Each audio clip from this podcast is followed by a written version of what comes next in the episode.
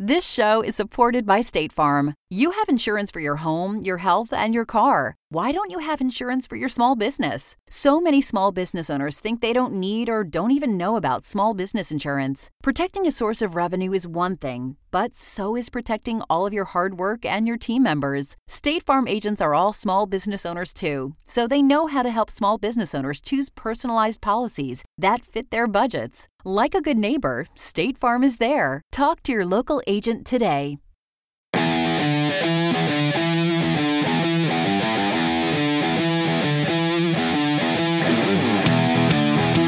I'll leave you with this with Dustin Chafin. Please subscribe to our Patreon page. You can uh, hear all kinds of extras with uh, TJ Miller on the road and Hell Gig stories and behind the scenes of a comedy club in Manhattan. So please support that. I could really use your support. So if you like this podcast, please uh, sign up for Patreon page. It's only like two bucks, and you can really kind of uh, get some extra stuff that I want to try to add. It's even getting better and better each week. So please support us, and uh, I'll give back. I promise. Are. All right, how's it going? I'm good. How's it going with you? You know, I'm okay. I uh, had a crazy road gig this weekend. Uh, it's so funny. There's this thing that happens uh, that I know that you, um, I'm sure, has happened to you a lot. And uh, you know that thing where you you get off stage and then there's like a moment that you have with the other comic that goes up after you you know where they say something you know and then it's just like Mm. and you have that that thing in your head and you're just like what the you know and and sometimes you know i i, I you know you don't want to yell out because then you look like a psycho you know you but then but you there's nothing you could do because they have the microphone and then they say stuff i'm sure you know uh, a comedian being a female is you know you're always getting some weird stuff probably sometimes but uh, i always get stuff either about my material or you know whatnot. It hadn't happened in a while but i, I got this gig and um, it's in jersey which already just sets it up for you know something that could go either way at all times whenever you play somewhere in jersey. And you know i, I play i'm opening for a johnny cash impersonator. So it's almost a dream come true. Right. it's like it's So so close. almost there. it's so close. It's almost there. Because everybody knows i'm a big johnny cash guy. And so it's so funny and it was just such a weird thing you know when you walk in to, to do a road gig and then you just you, you glance where you're going to be and where the audience is going to be you just know it's just not right And you're like, this is gonna be a shit show. yeah, you just know the way it's set up is just going to just not work, and it, you're just gonna have to. You're gonna really have to, to, to. It's a challenging thing. You're gonna have to work on. You're gonna have to work for the laughs. You're gonna have to do everything. You know, so this thing was like a dance floor, which I have flashbacks from bad uh, experiences where the dance floor was too far away from the from the audience, and then the comedians there, and so so they had like a stage for Johnny Cash, and uh, and before that, actually, I, it was the funniest thing. I, I showed with my buddy Paul, and we walked in, and then this guy, I mean, looks just like Johnny Cash, and he talks like him, and he look, and it was like, I mean, I got like goosebumps how how much he resembled Johnny Cash, and I walked in, I was like, oh my gosh, you look just like him, and then the guy was like, yeah, that's the point, and I was like, okay. And you're like, okay. Yeah, some dick. I was like, no. I, there's a lot of people that impersonate people, you know. That's like when I was doing that. I did a magic show, not to interrupt, but I oh, did Please. totally interrupted. I was doing it in a magic show. I wasn't it, and Yeah. one of the magicians was just so great. He had like 30 birds coming out of nowhere, and I was like clapping. I was being supportive. The guy sitting next to me goes, "You know those birds aren't really magic, right?" like, yeah, like y- He's like, "You know they're in his jacket, right?" And I was like, "Yeah, yeah, yeah. No. I got it." I thought he was a wizard. Yeah. that is that Gandalf? Who are these people? Yeah, that's always a weird thing when somebody's like smart aleck before the show's even started. Yeah, you're like, I was just trying to be supportive. yeah, you just know it's yeah. I hate when people try to like ruin your fun, you know, because it's like that's all it is, fun. So I'm having fun that he's Johnny Cash. He's I- crushing your joy. yes, I'm so happy with this this this experience. You know, and this is before I you know see the room, and the room wasn't that bad. It was like there was people there. Um, the only thing is, most people that go to a Johnny Cash concert are going to be in your senior area. You know, let's just say I did a lot of Boca Raton references, you know, with this crowd. So they're up there. They're 80 plus. I'm not being maybe 90 plus. There was some heavy heater, uh, heavy old people in there and elderly, and I love the elderly, but this was wow, this was a lot all at once. And so I look around, and it's like one of those things where he's like, oh yeah, the cord's not very long on the microphone. So, and then he's just like, yeah, you're gonna be right here on the dance floor. So at least it wasn't on the stage far away. But you know, whenever there's no stage, you're just like, ah, man, you just feel like. You know, like eh, it's just eh, it, it just doesn't. It takes the element of stand up away because it you're not elevated, so there's mm-hmm. not that respect of like this comic is in this space and like we have to listen it's like you're just right by their chair you know? So it's like this weird element that's already happening. And then there's people behind me. So i can't just you know i, I have to turn around the whole time. So i'm doing spins the whole time i'm doing my comedy. In like, the round. yeah i'm just turning around but and i have a cord so i can't even really go off you know? I can't mm-hmm. just run to a table. So i'm doing this thing and it's just like you know it's one of those things when people tell you to be clean but you forgot you know? Yeah. So- Oh what? So sorry. it's like, oh, oh, yeah, yeah, yeah.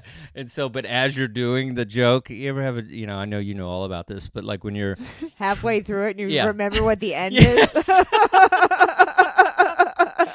so I try to say, suck a dick, but I say it like in a friendly f- family way. And then it was just like, uh, it was, and I got good laughs. I did a gig once where I just ended the joke before the ending. Oh, before the punchline? yeah, and I it- was like, because I remembered what it was, and I Oh. was like, oh, you know, and then I went to the next thing.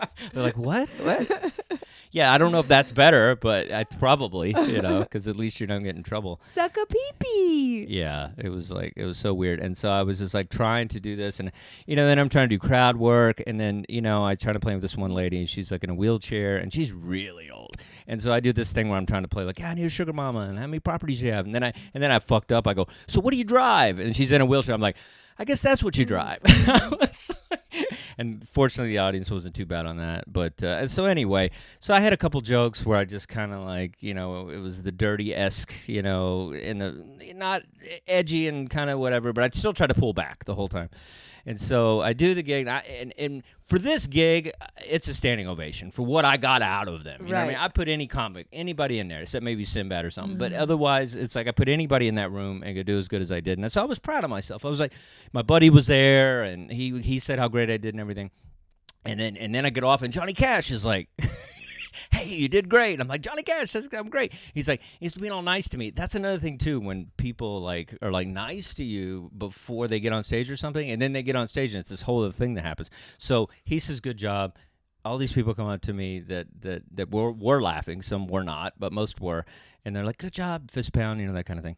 And then um and then we're all excited to see Johnny Cash. You know, me and my buddy Paul, he picked me up in a 1989 police car. Like we- we're doing the whole thing. We look like the Blues Brothers showing up in this thing, and we're having a, we're just we're all into it, you know. And then uh, Johnny Cash gets on stage. And he's just like, "Hello, I'm Johnny Cash," and he's just full character. Like he's not breaking. He's not like, "Hi, my name's Tom. I'm playing Johnny tonight." Like he's in full Johnny. And then he's just like, "Oh, how about that comedian over there? He's a little too dirty, don't you think? Man, I think I'm gonna have to go to church tomorrow.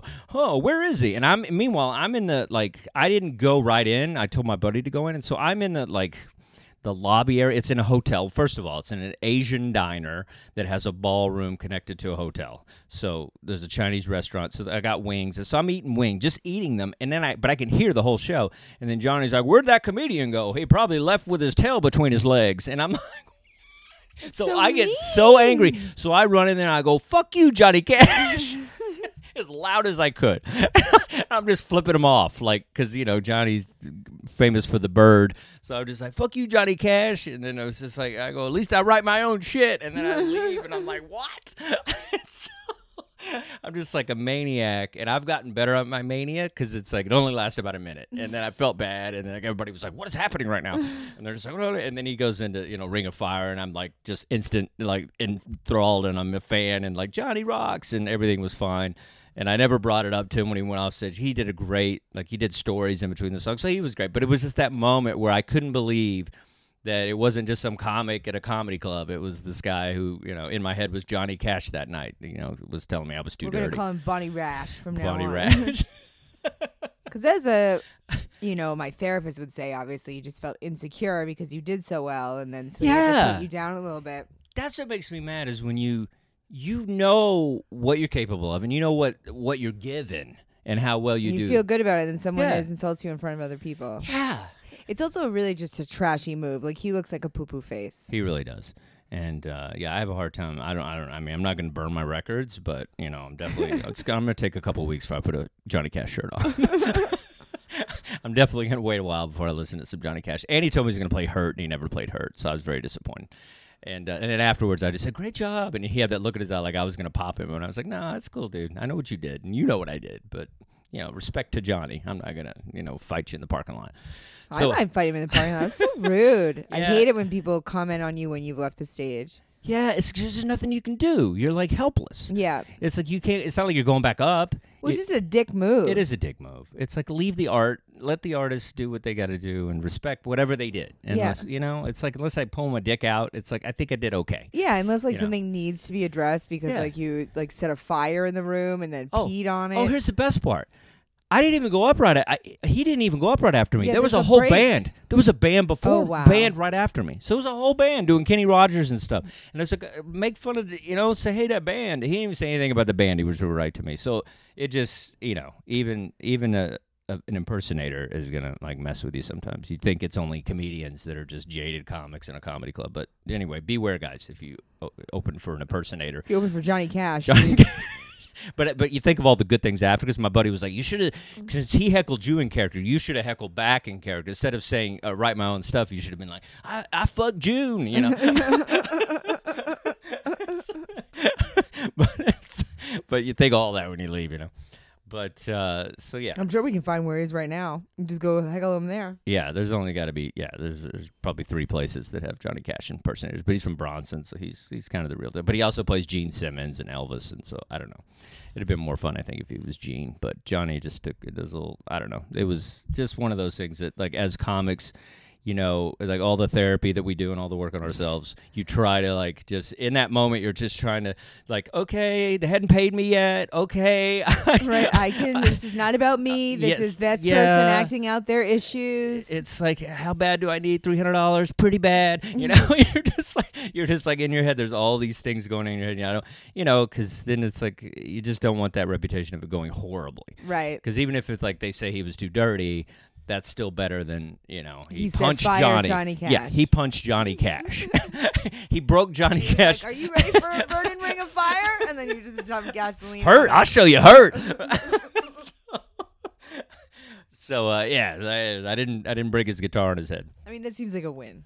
I think so. So I felt good about it. But uh, but yeah, it's just a it's an interesting thing how you know just we have to just deal with all these things. Do you have experiences where you've had to kind of like just keep it together when something like just goes wrong that you're that you see happening as it's happening? You have to almost matrix yourself into like getting through it. Um, it's so hard to pick. That's right, kids out there As trying stand up comedy. There's a lot of this that happens. As soon as I tell one, I know I'm gonna remember one that was so much worse. Yeah. Um, this one's fairly recent, and you know, I I like to up top, I always appreciate the work. Sure, me too. Thank you for the work. Yeah, yeah. And thank you, Johnny Cash, people that booked me on that. I'm, I'm very happy to have the gig. Um, That's how we. That is. Ugh. I also uh, would like to say that, like you said, when you walk into a room, sometimes you're like, okay, I'm just gonna go, I'm gonna do my stuff, Yeah. and I'm gonna pull my feelings and self worth out of this, and I'm not gonna expect anything. I just, this is what this is. Um, and you know it when you just see the layout of the room. So I got to this gig. Um, we'll say this was in the past year. I'm just gonna put this in this time frame, and uh, it was far away on um a weekend, so we had to leave extra time because of traffic. Yeah.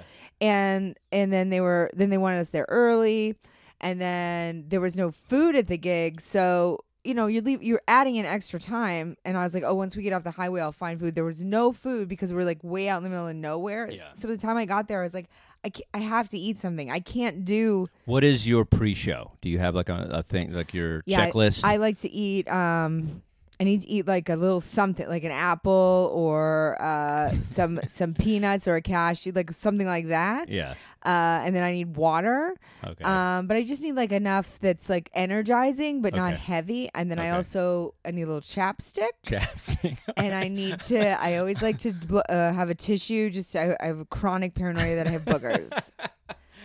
Me too. You hate when you're on stage and you feel it You're in there, like, there and you know they're all looking at Yeah. it. You just it doesn't matter. You, I just address it. I'll be like, I feel like I have a booger. Because if you try to blow it, it'll be worse. And Yeah. I always change my socks on a road gig. Yeah, I, yeah, I like fresh underwear. I like a fresh sock. I also like to have socks that don't cover my ankles in the summer months. Oh, okay, interesting. I like to feel that. You have air. lucky socks. Uh, Yeah, uh, I have socks that I feel Socks very confident. in. yeah. Yeah, and I changed my panties because I've been sitting in a car. okay, I like a fresh panties. it's a family show. Uh, Usually when I'm in a car, I like to wear a sweatpant, and then I put on my my show panties with my Yeah. show pants. okay, all right. Um, so I got to this place and I was like, this place doesn't deserve the show panties. No, there's but a I lot of put them on gigs. anyway. Okay. The waitress didn't want to serve the comics Mm, that's nice. because they thought she said openly to our faces it would be a waste of her time. I always, I- a, I've been a waitress. Even if I wasn't a waitress, let's just say I cleaned rooms and then I got bumped up to dishwasher and then I got bumped up to breakfast chef and then I got bumped up to waitress. So I have done Wow. every angle of the service You've paid industry. your dues in the service industry. yeah, yeah. I I extra tip. Like I'm a great Me too. Why not? and You- I feel like most yeah. comics do. Yeah. So to not even so it, we couldn't even get food, and then uh, this place had yeah. I would like to say again, I'm real thankful for the gig.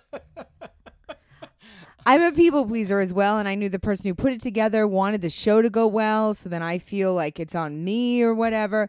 And also, I often feel as a female comic like you represent all female. You, the, people are always like, "You're the only woman we've ever had." You know what I mean? So then, if you do bad, there won't be a woman again for seven years. You know what I mean? so it's all this. There's a tree in the Oh. middle of the performance area. Yeah, this feeling. Yeah. So you're like, this doesn't seem like it's gonna go well. And then it was a very bright room. So they were like, we didn't put the lights up. But between the other people going up and then me going up to close, the sun went down. So Mm. as I'm going doing my stand up, the lights basically go down. Oh, And I'm just doing jokes in the dark. And then a kid runs in from I don't know where and stands in the middle of the floor and just starts screaming, and nobody deals with it. And then the waitress who earlier used to bring me food, this was the part where I honestly thought, this was the part where I thought this may be the end. Yeah. I'm tanking, by the way. How they bring you up? That was that fun? I may. I may have told this story when it happened because I was very upset to the people listening. I possibly got booed in my intro. oh my god, I almost killed myself. And it wasn't dealt with, you know what I mean? People were just like, no. So I just went up to it Yeah. and then you're stuck in this place where you want to make everybody, you know, you want it to go well. You can't just like just burn right at the beginning, just burn it up and then be like, I'm gonna stand here for another. You know what I mean? So you're like trying to do it, and then the waitress who was angry at me for some reason that I cannot begin to understand, and my therapist would say, you know, don't don't try to understand crazy. Because they're crazy, stood directly in front of me. There's no tables there Yeah. there's a tree there. So just she didn't do it to the other comics on the show who were men by as a side note. Maybe that's not related, but it seems to be. Directly in front of me and I'm talking what how many inches do you think that is? At about five inches. 5 inches in front of me. Just between me and the people in the tree. the tree. it was like and she did it more than once and i it was so close that i felt like a like a like i wanted to push her like if Yeah. it was in new york i would have said something or like checked the person with my Yeah. shoulder it was unbelievable it was just like the no lighting you know what i mean and you're like i can't I don't know if I can do this. I also there was like things going wrong in my personal life at the time. You know what I mean? It was I had sad things happening in the audience, and you want to be like, "Do you know what's going on?" I'm a human being, and I'm standing in the dark with a tree, and the waitress who won't even let me pay for food. You just want to just melt down, but you're like, "Hey, do you want to hear a joke I have about intercourse?" and then like right in the middle, they were. It was a very um you know, I, I walk on stage and people are like liberal. You know what I mean? It's just Yeah, it's yeah, in my hair. People can just tell. and sometimes when I'm out, you know, I have a lot of like jokes that are just I think r- relate to people on like a personal level. Sure. Um, you know, a lot of like uh, dating stuff, family stuff. Even my I like telling all these stories about books I like to read. Yeah, yeah. So then I halfway through it, I was just like, you know what? I'm gonna do some jokes for me, uh, cause you know, and I did birth control, you know, what I mean, Nice. stuff where I was like, these people, Yeah. and I did it anyway. Um, just because I was like, "Y- you hate me. Yeah, it is funny that thing that happens. It's like when when they they don't like me is usually when I go as edgy as I can. I usually don't. Usually Yeah. I'm like, hey, I'm gonna figure out I a way try to make before I this get work. to there. I try that. But then I was like, Yeah. between the tree and the lighting and this lady standing in front of me, well, Yeah. now you're getting the birth control stuff. and then it was like one of those ones where you just want to run to the car because Oh, you're like afraid to make eye. I didn't want to go to the bathroom because I didn't want to be in there with people from the audience. So I like kept my Yeah. show panties on the whole night. What the ride home? Yeah, it's there's nothing worse than like um, I don't I don't know if you do a lot of merch and stuff, but I'm st- I, am slowly starting to get into merch, and there's and it's so funny like when you have a set you just hate or whatever, and then just just stand there and watch everybody just walk by your merch table and not say a word, but tell the feature how great he was, you know, how great she was or whatever. And you're just like really okay, it's okay, and then you just pack it up real quick. I was like, we're running to the car.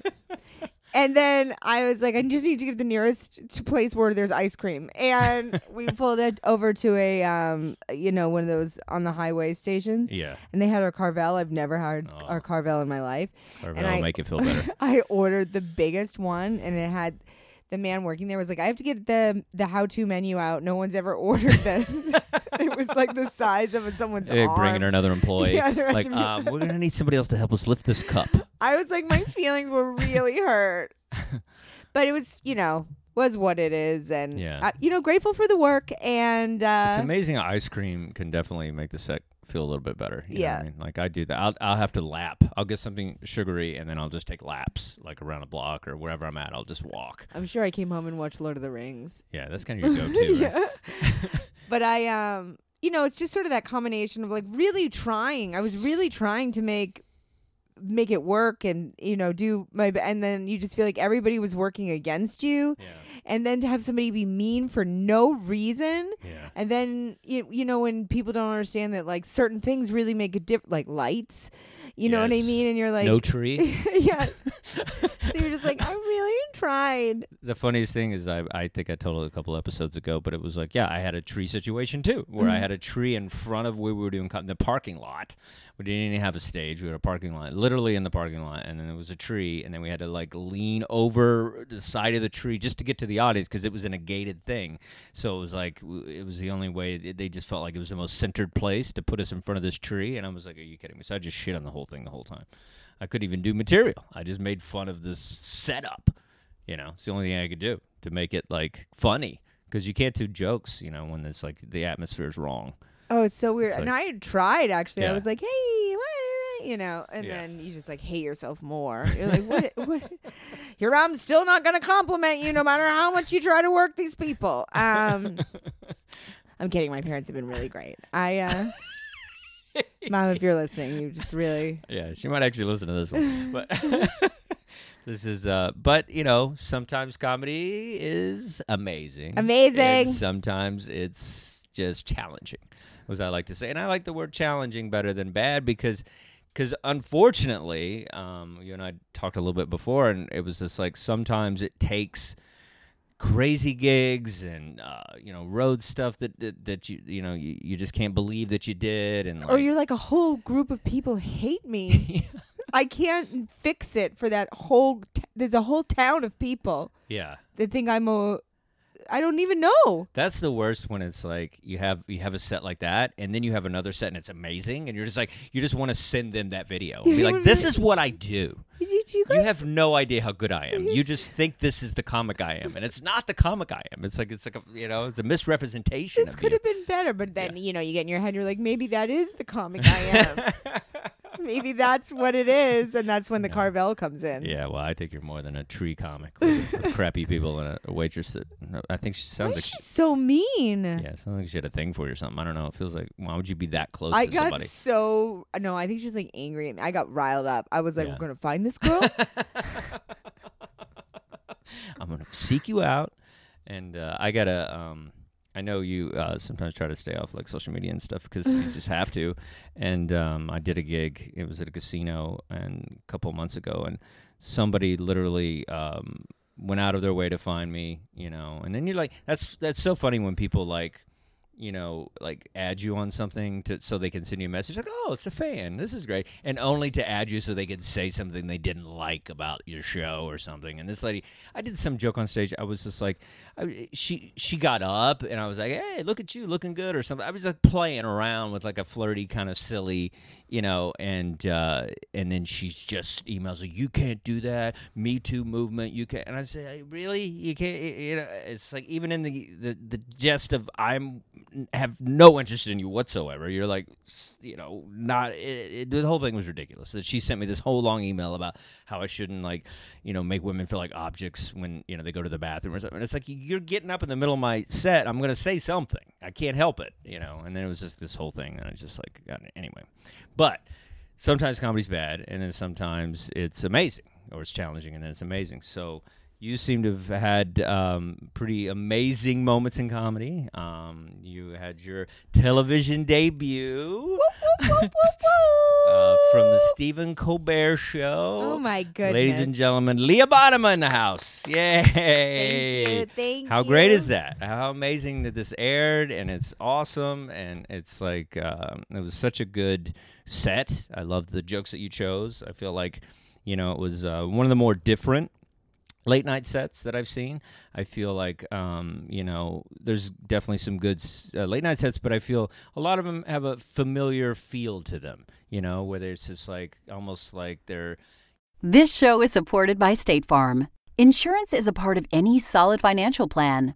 Making sure you have the important things in life covered is one of the best ways to give yourself a little breathing room when things go awry. It's important to protect not only your business, but yourself as a business owner and all current and future team members. State Farm agents know what it takes to run and protect a small business because State Farm agents are all small business owners and they live and work in your community. So they're deeply attuned to what's happening with other small businesses in your market. If you have a small business and are interested in making sure you're protected, reach out to your local State Farm agent to learn more about what you need. They'll help you find the right policy at the right price for your business. Like a good neighbor, State Farm is there. Talk to your local agent today. you know, keeping it safe or whatever, and you know, and kind of doing jokes about food or you know, whatever it is. And This ma- was a great late no. night food about food. Food jokes are good. Food jokes are great. but um, I, I, I love food. I love food, but I really responded to the material you chose, which I felt was, um, you know, very current, very kind of uh, uh, in your face, yet sweet and fun and not like intrusive. But hey, wake up! You know, some things are happening in the world. But at the same time, you did personal stuff that was very, you know, kind of relatable and fun, and you know, I felt like um, that had to been kind of uh, you know just a a process for you to figure out how to do that, how to put this set together. How did you go about just kind of like choosing the set for this? Was there a couple different sets? Was it? Did, can you take us through the process a little bit of just you know kind of getting to that point where you have the set that you're working on for late night? Um, I had, I think originally I, if I was to be honest, I never necessarily thought that I would be able to be a person who could have a late night set. Okay. Because I just was like, I'm long winded. Um, I don't think I'm necessarily dirty, but I'm talking about topics that are. And then I decided that I feel like this whole thing is going to me- sound like me being in a therapy. Uh, I decided that that know what this is. yeah, that way of thinking isn't is a ridiculous way to think. That I, you know what I mean? It's a helpful, important tool and a part of, you know, not that everybody has to do it, but like Yeah. it's definitely. So, um, I kind of broke down my my. I had two sets. I felt, and one was more of a long story. Like I feel like Gary Gulman has that set. I watched multiple times. That was like one long chunk that I thought was fantastic. So I was like, oh, that, it, it has been done. Yeah. Um, and it would. I have this one story about my a CAT scan, Yeah. which I love, and it's clean. And then I had this other chunk that was like some of my favorite jokes. That was, you know, maybe more on the edgy side, um, but you know, technically clean. And I think, you know, I think a lot of it late night said sort of you, you're this you're saying this is me to a, an audience, so you have to get the description of yourself. So I wasn't sure if this was, but I think the tone of it describes the tone of who I am. Okay. You know, as opposed to being like this is where I'm from and this is. But I feel like it.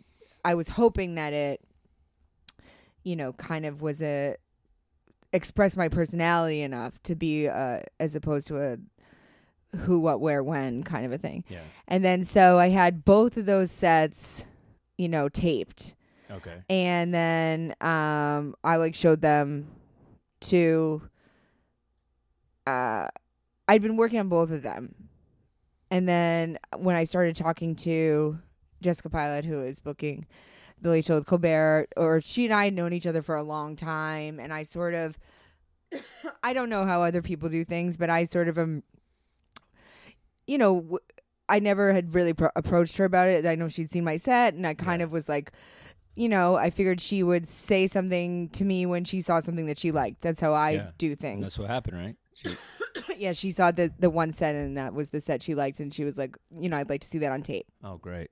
So she, was it like at a Brooklyn room or something? Just like a little. yeah, it was a side downtown Room? room. All right, and then so that's the thing is it's like that's why it's like you just never know. Yeah, You never know when your opportunity is gonna open up. Like that's why it's like.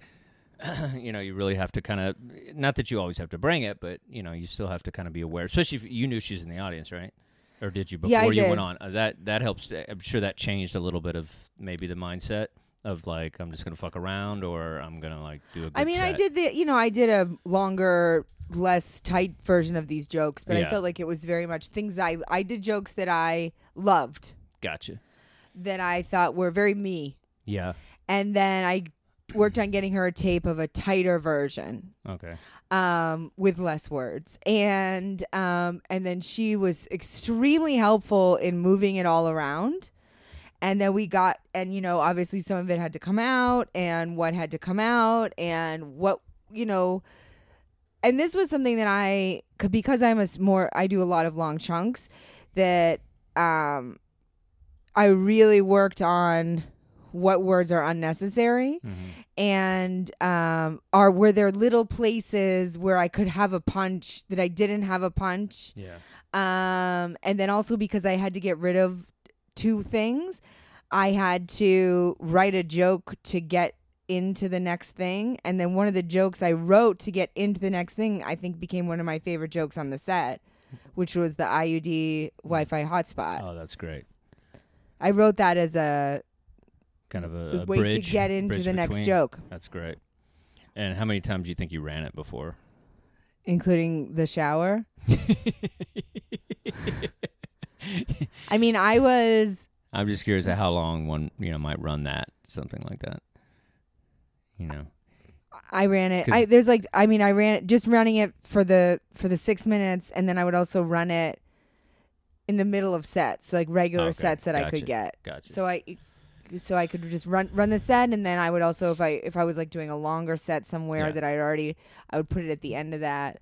Because that's, I mean, because that's so much pressure to get. Because that that becomes, you know, just a whole nother thing. Late night. My first TV thing was Showtime, which was they basically just said, "Do a set, and we'll light you." That's really, I mean, there was really no one came at the material. You know, nobody said, "Hey, we have to. You can't do this or you can't do that." Or they just said, "We we like what we saw." And uh, just, just you know, get off stage, and when you see the flash card at two minutes, and you know that was it.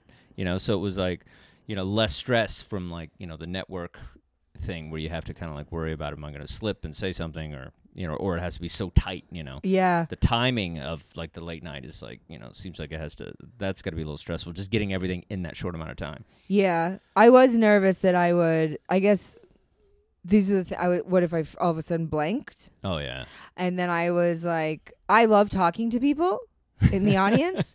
so I was like, what if I just can't stop myself? And then I said to myself, what if you can't control the words coming out of your mouth? Is that what you're saying right now? So then I reminded myself, like, of course I'm a fully functioning human who can stop words from coming out of one's mouth.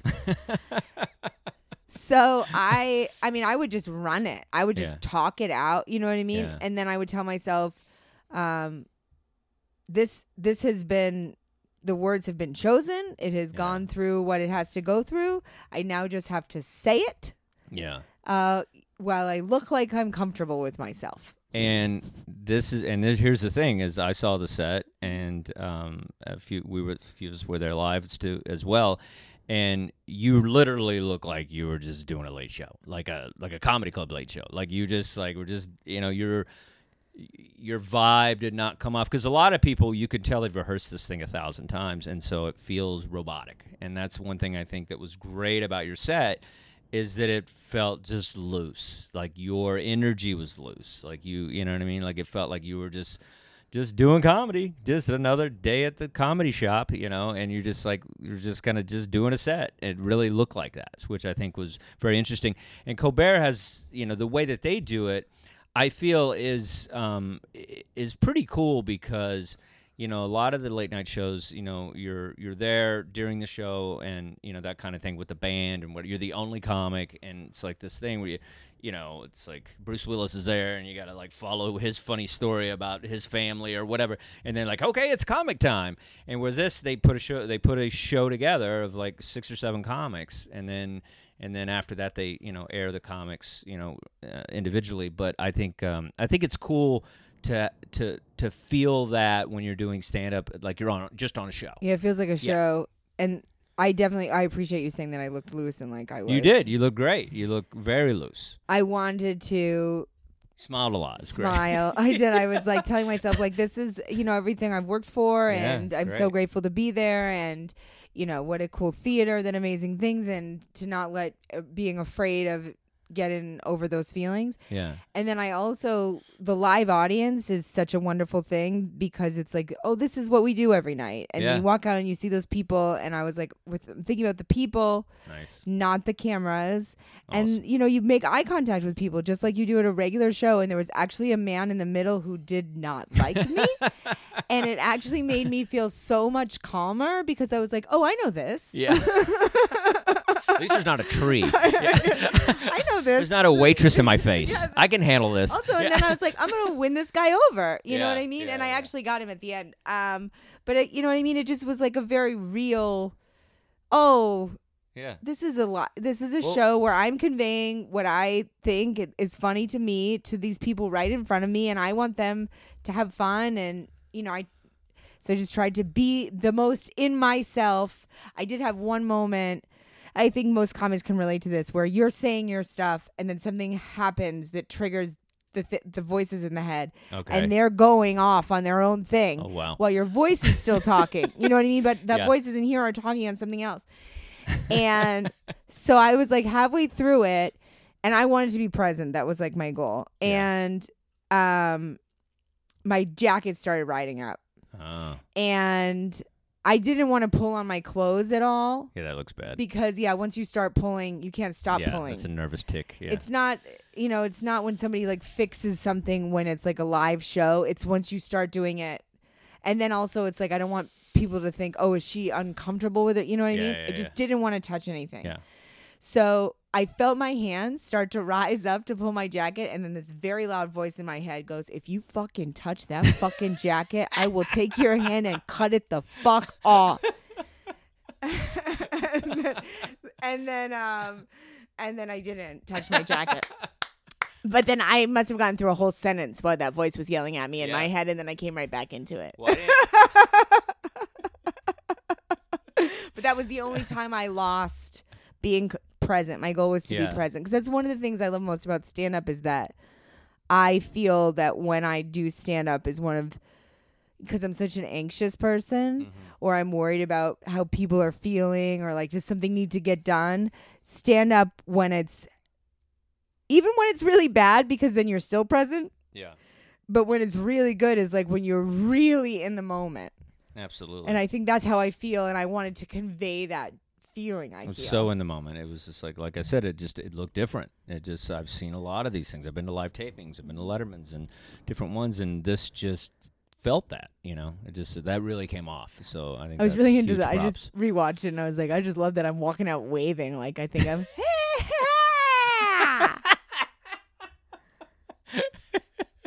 viewers didn't get to see it, but she does a little dance that unfortunately wasn't in it, but uh, at the end. But uh, you know, I had a neighbor growing up who made fun of the way I walked. You know, Oh, and when really? you're a kid, it really sticks in your head. He said I was a waddler. What? And so it, you know, I just have that. I wrote a whole thing about trying to have a new walk. Remember, I was trying to do that joke for a Oh, while, yeah, where I was like, because in real life, I really decided I had to have a new walk, so I would go out every day and You work on a practice a new, new walk. walk? Yeah, I was practicing.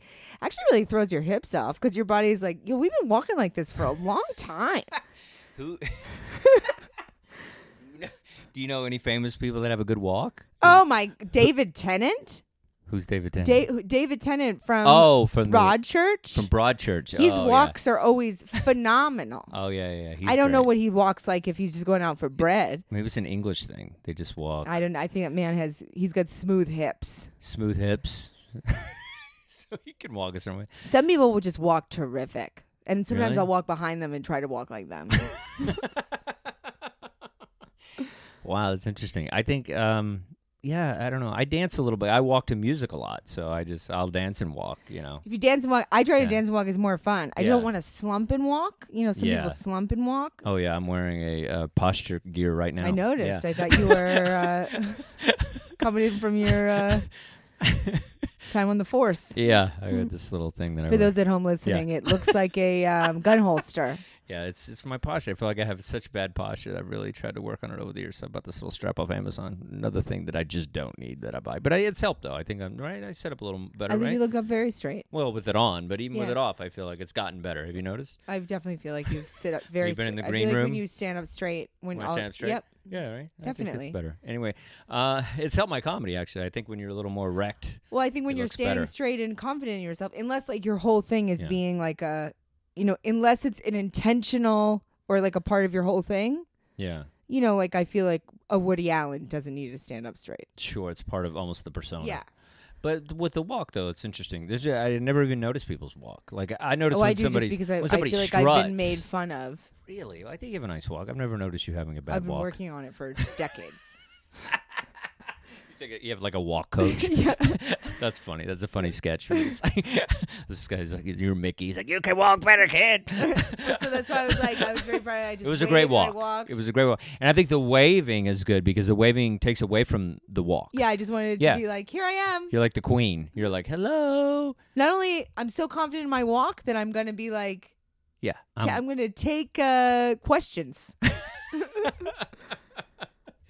It was so great, though. It was really, really, and you're also one of these people that you know, as comics, we all root for. Like you're a nice person, you care about other comedians. You're the person that shows up for people, and like you know, album recordings and things, and you know, you really are a delight.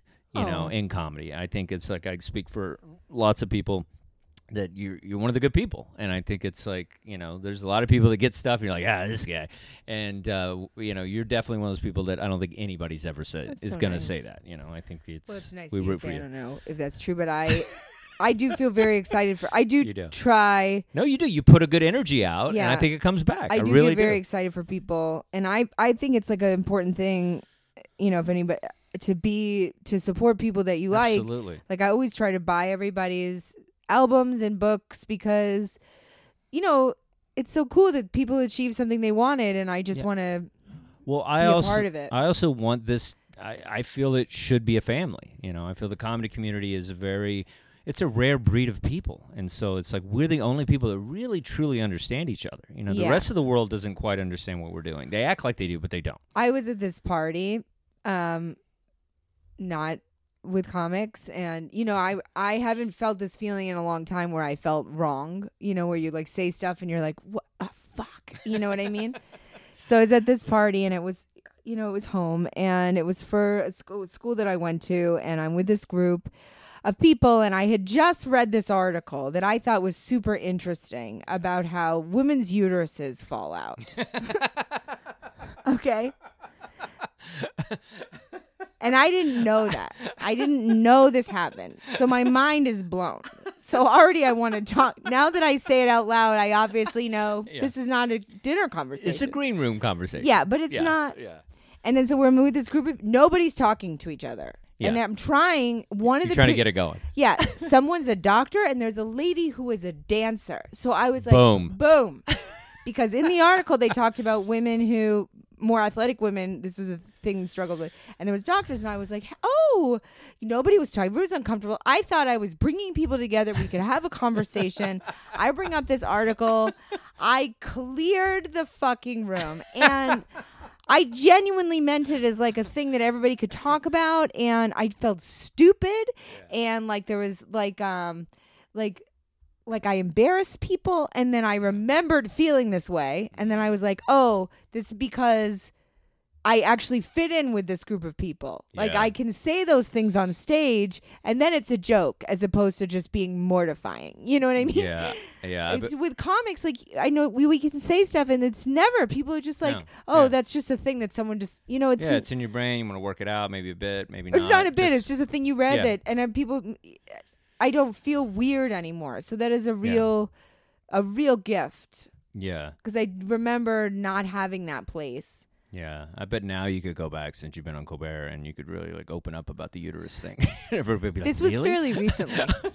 this was fairly recently. I think they Yeah. would still be mortified. It was more that feeling of just being like and it's a small town. thinking that you can talk about that you're talking about things that other people, you know, and then you're just not, and everybody, you know, and then so it's nice to find a group of people who are we're all damaged in the same way. yeah no i it's yeah i was i was home recently and it was you know my dad and all the stuff i was going through and it was like um you know i i've you know you're around comics so much you know and i forget like when you leave new york city it's a whole nother thing not even just comedy just leaving new york i feel like sometimes with me you know going back down south and everybody just like was heavy into like you know right wing stuff and like going off and like being like racist and stuff. And i was like whoa whoa whoa whoa whoa we don't do that anymore you know? But then i remember oh i guess they still do it. You know that's the thing is you get spoiled in new york where you can kind of be, you know, not have to worry about certain elements of things people are going to talk about because you feel like this is, you know, a, a place where we're kind of in tune to the world and what's happening and sensitivity and whatnot. And but uh, it was just like I literally had to leave the barbecue. I was like, I gotta go. I can't like listen to this right now. But uh, between that and trying to get my drunk brother, keep my drunk brother from peeing in the yard. So- yeah, white trash. but uh, yeah, so that's really cool. And you grew up in Maine. I up in the very so I've peed in the small- woods. You've peed in the woods, but not in a yard. You know. I oh, I'm doubt sure I peed in a yard. Yeah, well, but like you on the know. qu- on the edge. on the edge of the yard. you know, it's near the woods. But uh, yeah, that's gonna be very exciting. That you know, it's like you come from such a small place. You Everybody's been very supportive about.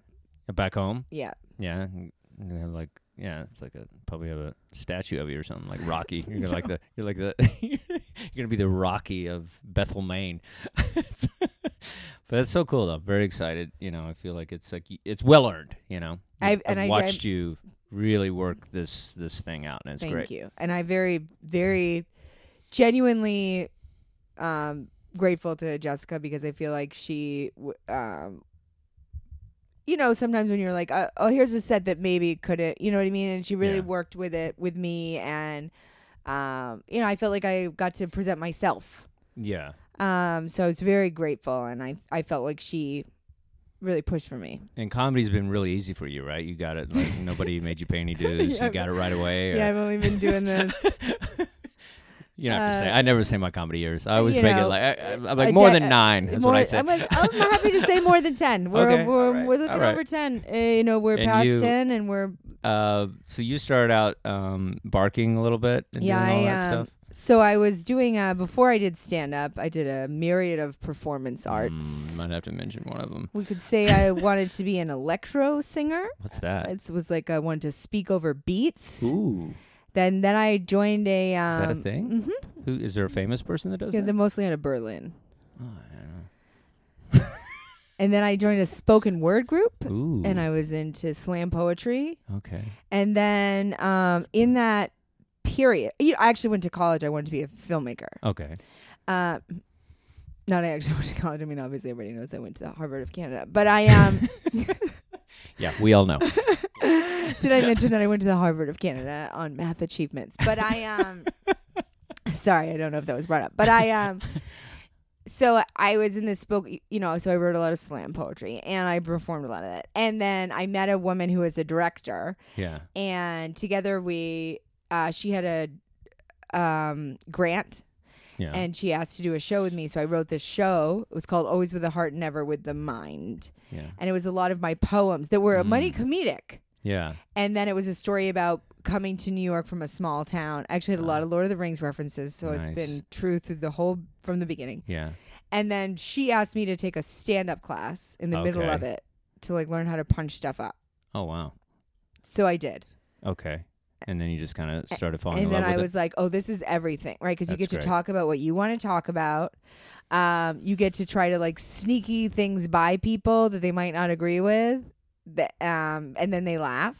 That's great. And it's like a place for like all your wild thoughts. Because I every time I say something that I don't mean to be embarrassing, I say it because I feel like other people must be struggling with those thoughts too. yeah. Um, so it's like sort of to form a community of like, didn't you guys feel this way?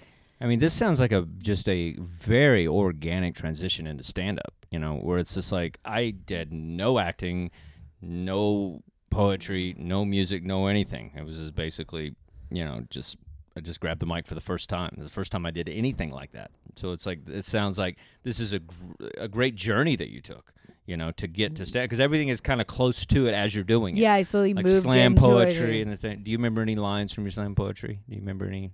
Um, oh, I had one about spare change, spare change. It was about guys that asking you for money, and this guy asked me for my panties. Spare change, spare change. Oh, and then I had one about this guy that always in my stairway always wanted to fuck, and then every time I didn't want to, he'd be like, "Do you have your period?" And then I wrote a whole thing about if guys had their periods, which at the time wasn't hacky, and um.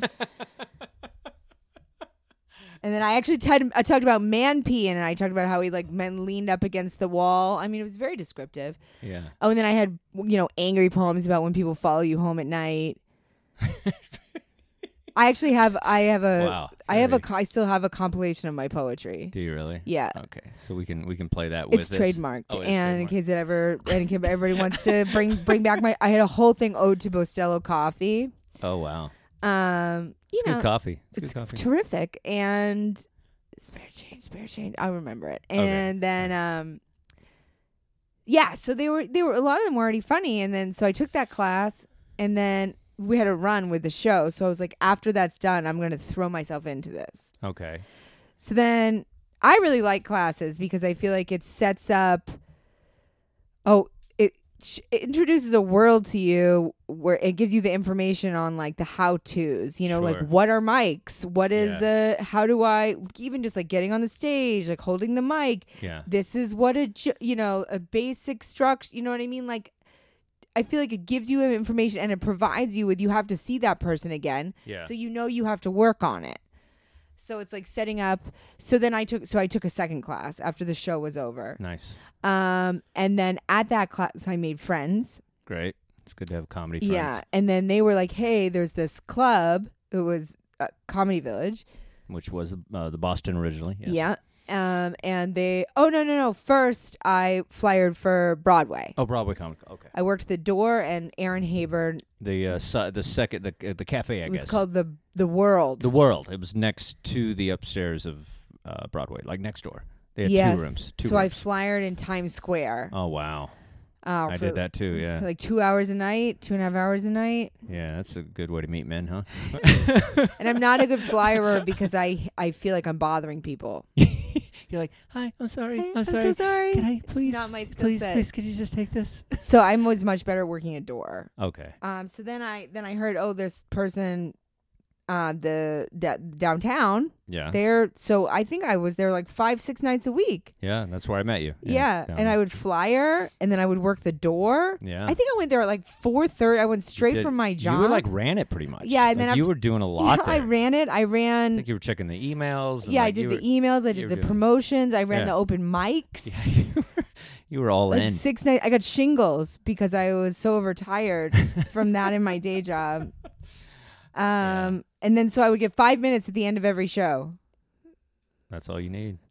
Um, and of course I would, you know, you would just bomb. And then, then I got I got bumped up to hosting. Nice. I th- I feel like I saw you a little bit in the beginning, and I feel like the hosting was the best thing for you. I felt like once you started hosting, I felt like that's when you it felt like you kind of started blossoming a little bit. Yeah, because when I was just doing the, I was just doing a set. I was doing Yeah. a set. Yeah. I was doing a set. very set set. No, yeah, and very then like all of a sudden I was talking to people. Yeah, I think that's what opened you And up. that was that's where it changed. Yeah. Do you? I mean, when you see when you think of your early days, do you? I mean, does that? Uh, uh, how do you like? What transformations did you make that make you the comic that you are today? Like, what do you remember choices that you made, or just kind of to be looser with the crowd, or to kind of like not be just so scripted, or? No. I honestly just remember just g- going and going and going and going and yeah, going and going. Yeah, and then just I don't think I remember necessarily deliberate choices. It was like a lot of feeling it out. Did you feel when I started? I felt like I resembled other comedians. Like I could, like I felt like I would, I would study somebody, and then unfortunately, I would kind of like mimic them a little bit on stage. Like I felt like I don't know if there was any like what influences did you have? Like did you watch, listen to a lot of comedy and stuff, or I don't feel like I necessarily did that Yeah. because I came out of like more of a one person show. Okay? Oh yeah, that's right. You did that too. So you did a Um, one person show before you ever did stand up. Yeah, that was Yeah. the always with the heart. yeah. That's- Um, that was good. I saw it. I have it on DVD. If you want to sell those, you know, we I can, might be we can selling hawk those later. those. Um, I when I've, I mean, my parents played comedy when I was younger, and then I had when I was Chris Rock, bigger and blacker. yeah. The VHS, there's actually two versions of it because I have the DVD Yeah. and it is not the same taping as the VHS. Oh really? What's different about it? The time the the pacing. Really? Like it's a different set? It's it's the same jokes, different timing. So it must be a different set. Yeah, it's I mean, oh different set, yeah. Yeah. Uh, uh, and there's some more um, sketches in the the DVD one. Okay. Um, but the VHS one, I would play it when I would clean the apartment. Okay. And I mean, I had everyone um, that was like the when you're waiting for your AIDS test and goes to pussy past, or with the white kids getting on the elevator. I Yeah.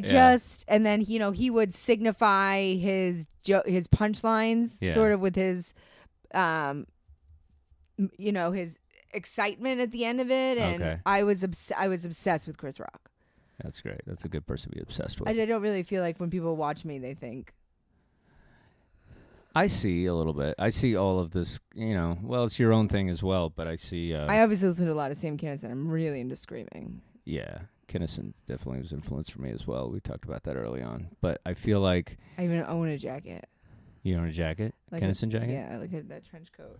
Oh yeah, you well you were Sam I was Sam Kinnison. Kinison at um, Stick or Treat.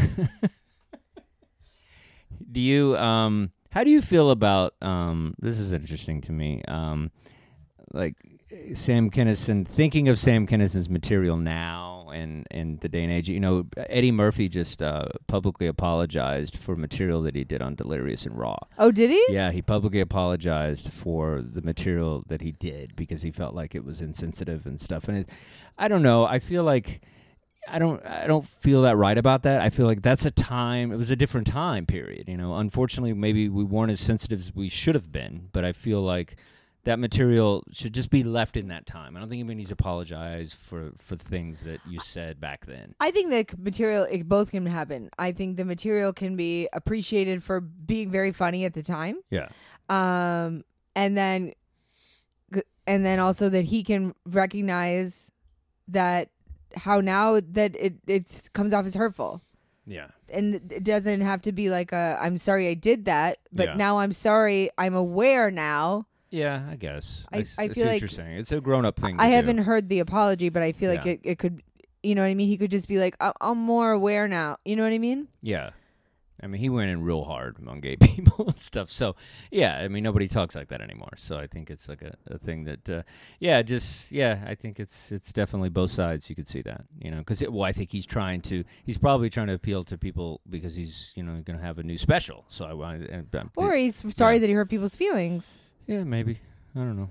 Uh, But I think it's a little bit of both. I think he's the fact that he has a new special coming out. And probably some people think he's going to just, you know, do that stuff, you know, because people evolve. And I think he evolved as a person. Well, that's what I'm saying. I think Yeah. that you could say I've evolved, and that Yeah. and, and that, that that's the and that and you know that's an apolo you know, but then that can exist in the time that it was. Yeah, yeah, yeah. Um, so with Sam Kinison, there's always this thing that happens with comedy where I feel as a comic, I think comics do it. I think non-comics have struggle with it, where it's like I can disagree with someone or their point of view and still laugh at their jokes. Okay.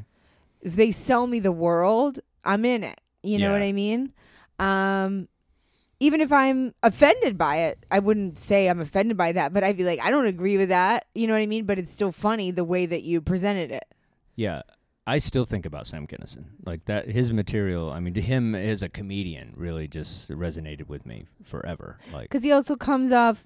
I feel like the story is like he's horrible to women, and this sto- and they were horrible to him too. oh yeah, the stories come Yeah. out of him being a Yeah. hurt man. Yeah, he was hurt. So it's like this is you know, and I'm not. It's I don't think about it as do I think this is okay, da, da, da, but I'm like this is a. I, I feel like you could see this damaged person who's like screaming out. You know what I mean? Yeah, yeah, yeah. and I'll you know and I just I, it was I feel like it was a show you know what I mean there's so much Well, I think he resonated with that. You know, a lot of men that got their hearts broken and stuff. And one of my funniest things, he cheated on his girlfriend, and uh, she acted like everything was cool. And she's like, "Oh, it's fine. No, no, it's good. You know, well, I forgive you." And oh then, is this the then she put a gun Yeah. in his in his luggage, and he went to the airport. And he's like, "Boo, boo!" He's like, "Oh man, what's going on? I'm gonna see some shit. This is crazy." And he's all excited to see somebody else get caught. Handcuffed him at the airport because she put a loaded gun in good his for luggage her good That's for very funny.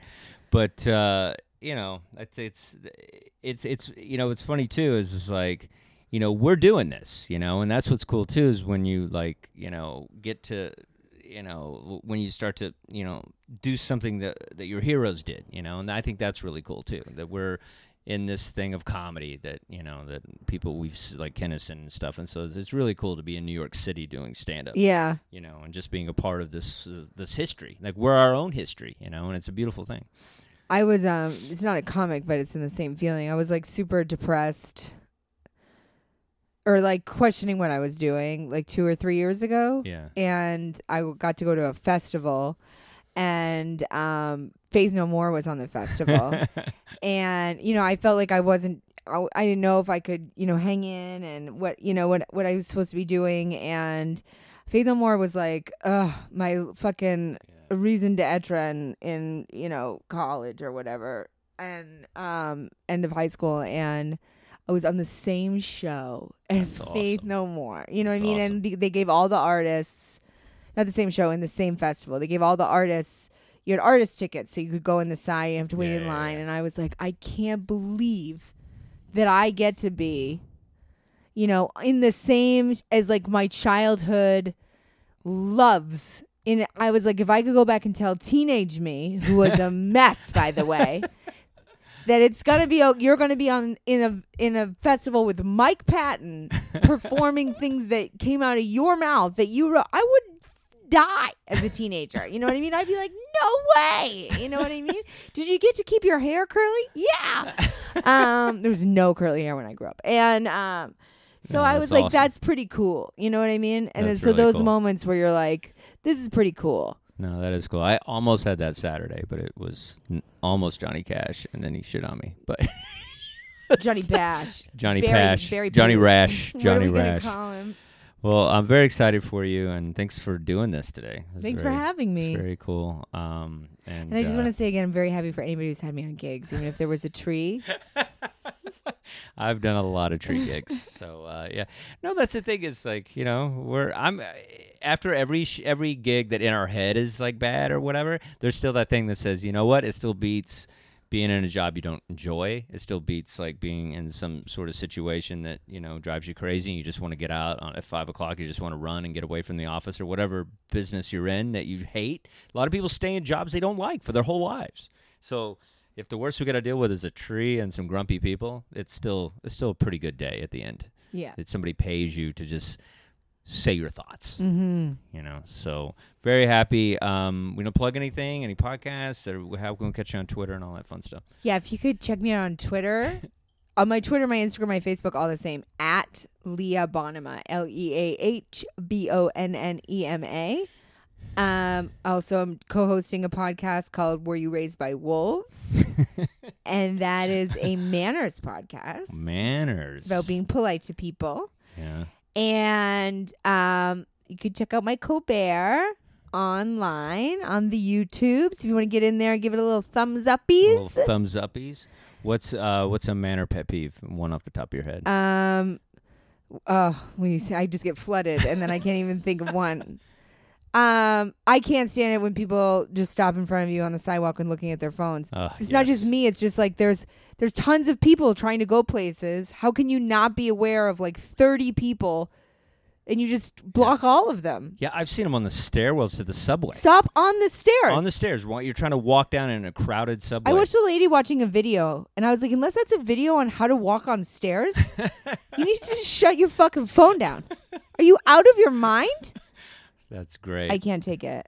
Uh, That's hilarious. So check out uh, Raised by Wolves. We Were you raised by Were wolves? you raised by wolves? Guess on Spotify, iTunes, all that good stuff. Yep. Very cool. Very excited uh, for you, and congratulations. yes. What? Can I wa- play one more thing? I yes. raised my hand. She's a Um, plugger. I'm just so excited to be here. it's really, it's really been a great week. I gotta tell you, I've eaten a lot of shit for a lot of years, and it's been a great week. Um, uh, I have a show at the New York Comedy Festival, Very cool. and uh, Michael Kosta and I are doing long sets on topics. Oh, that's great. So I'm doing a long set on books, and he's doing a long set on tennis. Oh, that's great. So you can just uh, all And that. he's from the Daily Show, right? He's He from The Daily That's Show. great. Very cool. um, so you can get all that information on my Instagram. Yes, please go see Leah Bonnema live. You won't regret it. She's very she's a lot of fun. She's uh, loose and in the moment, and you know it's like it's a lot of it's a good time. So definitely check out Leah Bonnema at all the comedy clubs in the city. Check out her podcast. Were you raised by wolves? And um, this has been a lot of fun. Um, I'm Dustin Chafin. Uh, please check us out on Patreon. We could really use your love. Um, you can uh, catch me at uh, Governor's in Long Island. I'll be there November uh, 22nd and 23rd. Go to laughstub.com and get tickets, please. We got to sell it out. And uh, so we can go come back next year. All right. I love you guys. Uh, that's it. Thank you. I'll leave you with.